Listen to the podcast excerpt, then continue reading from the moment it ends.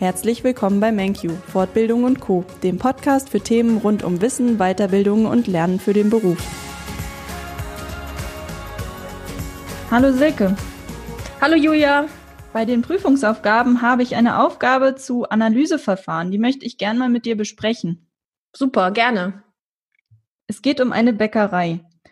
Dort wurde schon eine SWOT-Analyse durchgeführt und als erstes ist der Sortimentsausbau im Bereich der Dauerbackwaren, wie zum Beispiel Plätzchen, Lebkuchen oder Knabberstangen mit sehr langer Haltbarkeitsdauer beschlossen worden. Die Bäckerei wird hier noch als mittelständisches Familienunternehmen beschrieben und ich soll jetzt das nächste Treffen der Strategiebesprechung vorbereiten. Bei Aufgabe A wird jetzt gefragt, welche fünf weiteren Analyseverfahren neben der SWOT-Analyse für die Strategiebesprechung nötig sein können. Und die Analyseverfahren soll ich dann auch noch beschreiben. Wie gehst du denn daran? Mm, ja, das ist eine gute Frage. Als allererstes gucke ich immer, wir sind ja hier im Bereich äh, Marketing, wie viele Punkte werden vergeben? Bei dieser Aufgabe sind es 15. Fünf Analyseverfahren sind hier gefragt für 15 Punkte. Dann weiß ich eben ungefähr pro Analyseverfahren gibt es drei Punkte, damit ich einfach ungefähr eine Einschätzung habe, wie viel soll ich jetzt schreiben. Also hier ungefähr drei bis vier Sätze pro Analyseverfahren. So, jetzt aber zu der konkreten Frage. Ähm, fünf weitere Analyseverfahren sind gefragt. Ja, was meint das als allererstes? Da muss man sich ähm, erstmal fragen, worum geht's? Und Analyseverfahren in Bezug auf die Sortimentsentscheidung ist eben erstmal alles das, ähm, was Einfluss nimmt auf diese Sortimentsveränderung, was Einfluss nehmen kann auf mich als Unternehmen mit dieser Sortimentsveränderung, muss ich mir einfach anschauen. Also als allererstes auf jeden Fall die Mitbewerber, also die Konkurrenten. Das heißt, ich mache eine Konkurrenzanalyse und ähm, schaue mir an, welche Mitbewerber habe ich und wenn es welche gibt, dann wie sehen die aus? Also welche Unternehmensgröße haben die? Was für ein Sortiment haben die schon in Bezug auf Dauerbackwaren?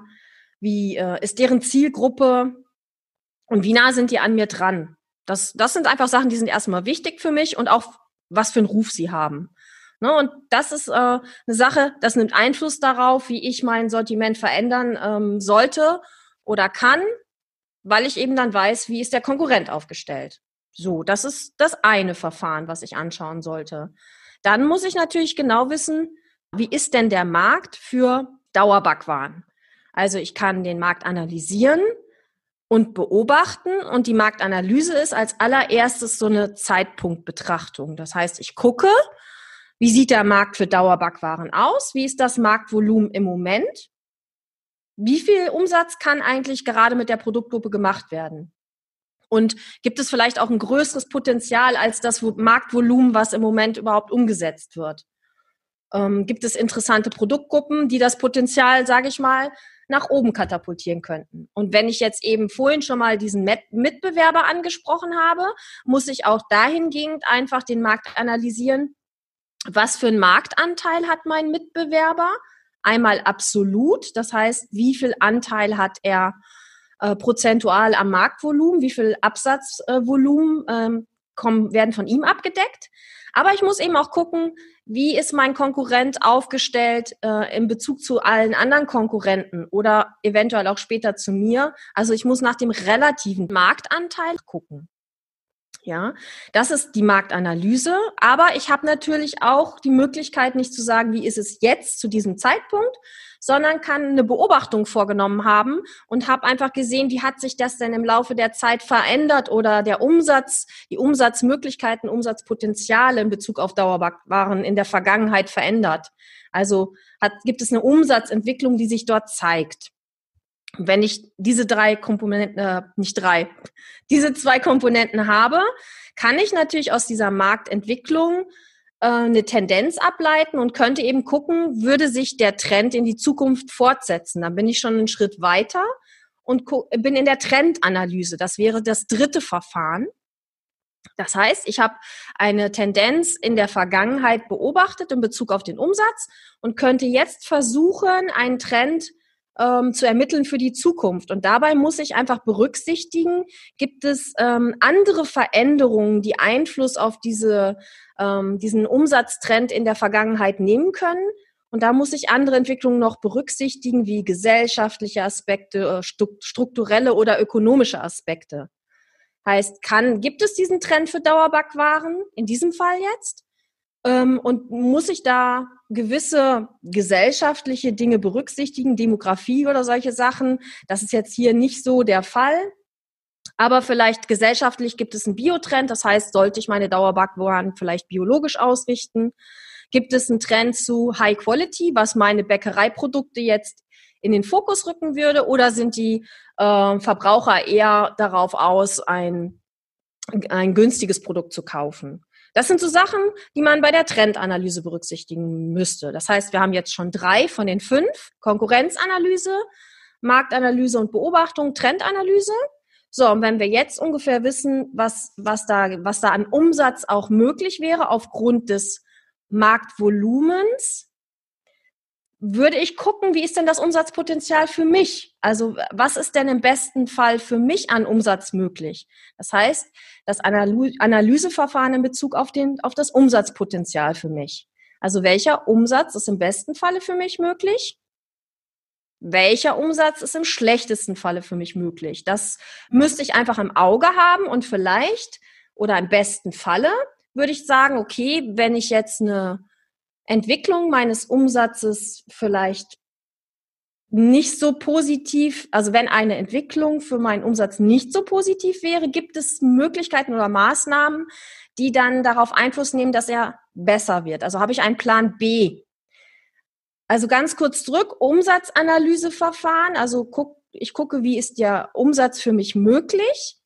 ähm, wie könnte der beste äh, Umsatz aussehen, wie könnte der schlechteste Umsatz aussehen und könnte ich Maßnahmen ergreifen, wenn der Umsatz nicht so gut ist, um diesen anzukurbeln. Da kann man dann die ähm, Szenariotechnik theoretisch anwenden, aber das ist nochmal eine andere äh, Baustelle. So, jetzt haben wir schon das vierte.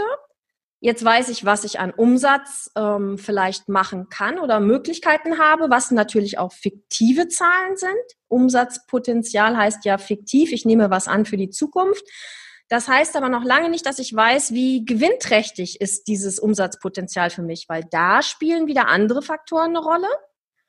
Ich müsste einfach gucken, wie ist meine Kostensituation bei mir generell oder für diese verschiedenen Produktgruppen generell. Ich muss gucken, wie sind variable Kosten für das, äh, für, für ein Produkt, was ich anstrebe. Dauerbackwaren unterscheidet sich ja. Wir könnten ja Lebkuchen haben, die hätten einen höheren Einsatz von hochwertigen ähm, Ausgangsprodukten, wie jetzt vielleicht Mandeln oder Zitronat und Orangat. Da sind die variablen Kosten schon mal höher als bei, einem, bei einer klassischen Salzstange. Das ist Mehl und Salz und Wasser. Das heißt, variable Kosten für die verschiedenen Produkte. Und es gibt natürlich äh, die Analyse, wie sind die Fixkosten für das verschiedene Produkt. Und diese Kosten, variable und Fixkosten, nehmen Einfluss auf die Möglichkeit, wie der Gewinn für mich aussehen könnte. Und da würde ich eine Deckungsbeitragsrechnung aufmachen oder ich würde ermitteln anhand einer Break-Even-Analyse, wann komme ich denn in den Gewinnbereich? Also Analyse des Gewinnpotenzials. Wie groß ist der Gewinn, den ich machen könnte anhand des Umsatzes, den ich schon vorher ermittelt habe? Und ähm, wann könnte ich in den Gewinnbereich kommen, also diesen Break-Even-Point ermitteln? Heißt, wir wären jetzt schon bei dem, bei welchem Verfahren sind wir? Ich komme schon ganz durcheinander. Dritte, vierte, fünfte? Bei dem fünften. Das war das fünfte. Ähm, das heißt, es gäbe zusätzlich noch, möchte ich kurz noch sagen, die Möglichkeit zu gucken, wie viel muss ich investieren für das Sortiment, was ich ähm, erweitern will? Brauche ich neue Maschinen äh, oder kann ich mit den ähm, Maschinen oder, oder ähm, Produktionsgeräten, die ich habe, dieses Produkt auch herstellen? Ist das machbar? Das heißt, davon hängt ab, wie viel muss ich investieren. Das würde Einfluss auf die Fixkosten nehmen, wie ich vorhin erläutert habe. Und ich könnte natürlich auch ähm, die Analyse der Marketinginstrumente vornehmen, die ich bräuchte, um mein neues Sortiment in den Markt zu bringen. Also die klassischen sieben Ps, ähm, Produktgestaltung, Preisgestaltung, wie ähm, ist die Distributionspolitik möglich? Muss ich irgendwie werben, also Promo Promotion? Müssen meine Mitarbeiter geschult werden? Das könnte ich alles genau nochmal betrachten und auch, was würde es mich kosten, dieses ähm, zu tun, Mitarbeiter zu schulen, Werbung zu schalten, all diese Dinge. Oder ich muss mir Gedanken machen auf die Preis, äh, auf, ähm, zum Preis des Produktes. Also welche Strategie fahre ich? Habe ich einen Angebotspreis so zum Einführungspreis und der Preis wird hinterher etwas ähm, höher? Oder habe ich einfach einen, einen, höheren Preis, um eine schnelle äh, Amortisation zu haben, um hinterher runterzugehen mit dem Preis? Solche Sachen kann man sich auch überlegen. Das sind alles Sachen, die ich muss ich analysieren, damit ich weiß, ähm, wo geht's hin mit meinem Produkt und welches nehme ich aus dem Dauergebäckwarenbereich. Äh, genau, super. Das waren schon mal sieben ähm, verschiedene Analyseverfahren. Da kann man sich ja dann die entsprechenden fünf heraussuchen. Bei Aufgabe B soll ich jetzt eines der Analyseverfahren erläutern und sagen, wie sich das Ergebnis auf die strategische Planung auswirken könnte. Ja, in diesem Fall, also hier mache ich nochmal die Punktanalyse, drei Punkte. Da muss man gar nicht so viel sagen und nur ein Analyseverfahren nennen. Und dann schaue ich aber immer erst in die Ausgangssituation. Habe ich hier eine Ausgangssituation, der ich Daten entnehmen kann, die diese Analyseverfahren ähm, unterstützen?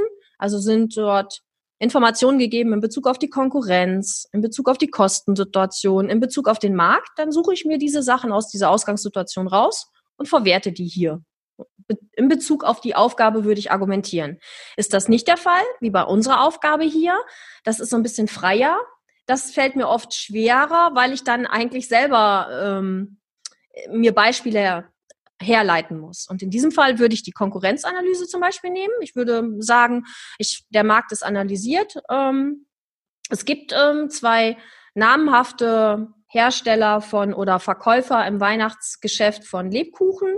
Und da wäre ich jetzt schlecht beraten, auch zu versuchen, Lebkuchen in den Markt zu bringen, weil die Kunden, das hat die Analyse gezeigt, ähm, doch sehr treu sind bei diesen äh, Mitbewerbern. Die haben einen guten Leumund, ein gutes Image, die sind lecker und die Kunden sind nicht bereit zu wechseln. Somit hätte ich ein Problem, weil die Eintrittsbarrieren so groß wären. Also ich müsste viel Geld investieren, viel, in viel Werbung und, und, und. Es würde lange dauern, bis ich dort einen Stand mit meinem Produkt hätte. Somit würde ich mich in diesem Fall vielleicht für ein anderes Produkt entscheiden. Das heißt, die Konkurrenzanalyse nimmt Einfluss auf meine Entscheidung, für welches Produkt ich mich im Dauerbackwaren-Bereich entscheiden würde. Das wäre eine Möglichkeit.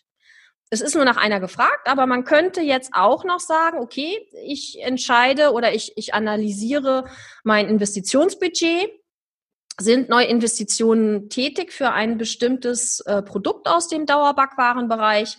Oder ist es sogar machbar ähm, mit einer Maschine, die ich schon habe, mit der ich im Sommer irgendwas anderes herstelle, ähm, als ich jetzt im Winter vielleicht äh, dazu nehmen möchte? Dann hätte ich eine Auslastung der Maschine über das ganze Jahr, müsste nicht neu investieren in eine Maschine. Das heißt, es würde für ein bestimmtes Produkt sprechen. Das kann ich auch analysieren. Also in diesem Fall habe ich dir jetzt zwei genannt. Wir, die Konkurrenzanalyse könnte ich jetzt beschreiben, wie ich es eben gemacht habe, oder ich könnte auch ähm, die Planung des Investitionsbudgets oder die Analyse des Investitionsbedarfs ähm, hier erläutern. Das wären meine beiden Beisp Beispiele. Aber alles andere ist auch möglich.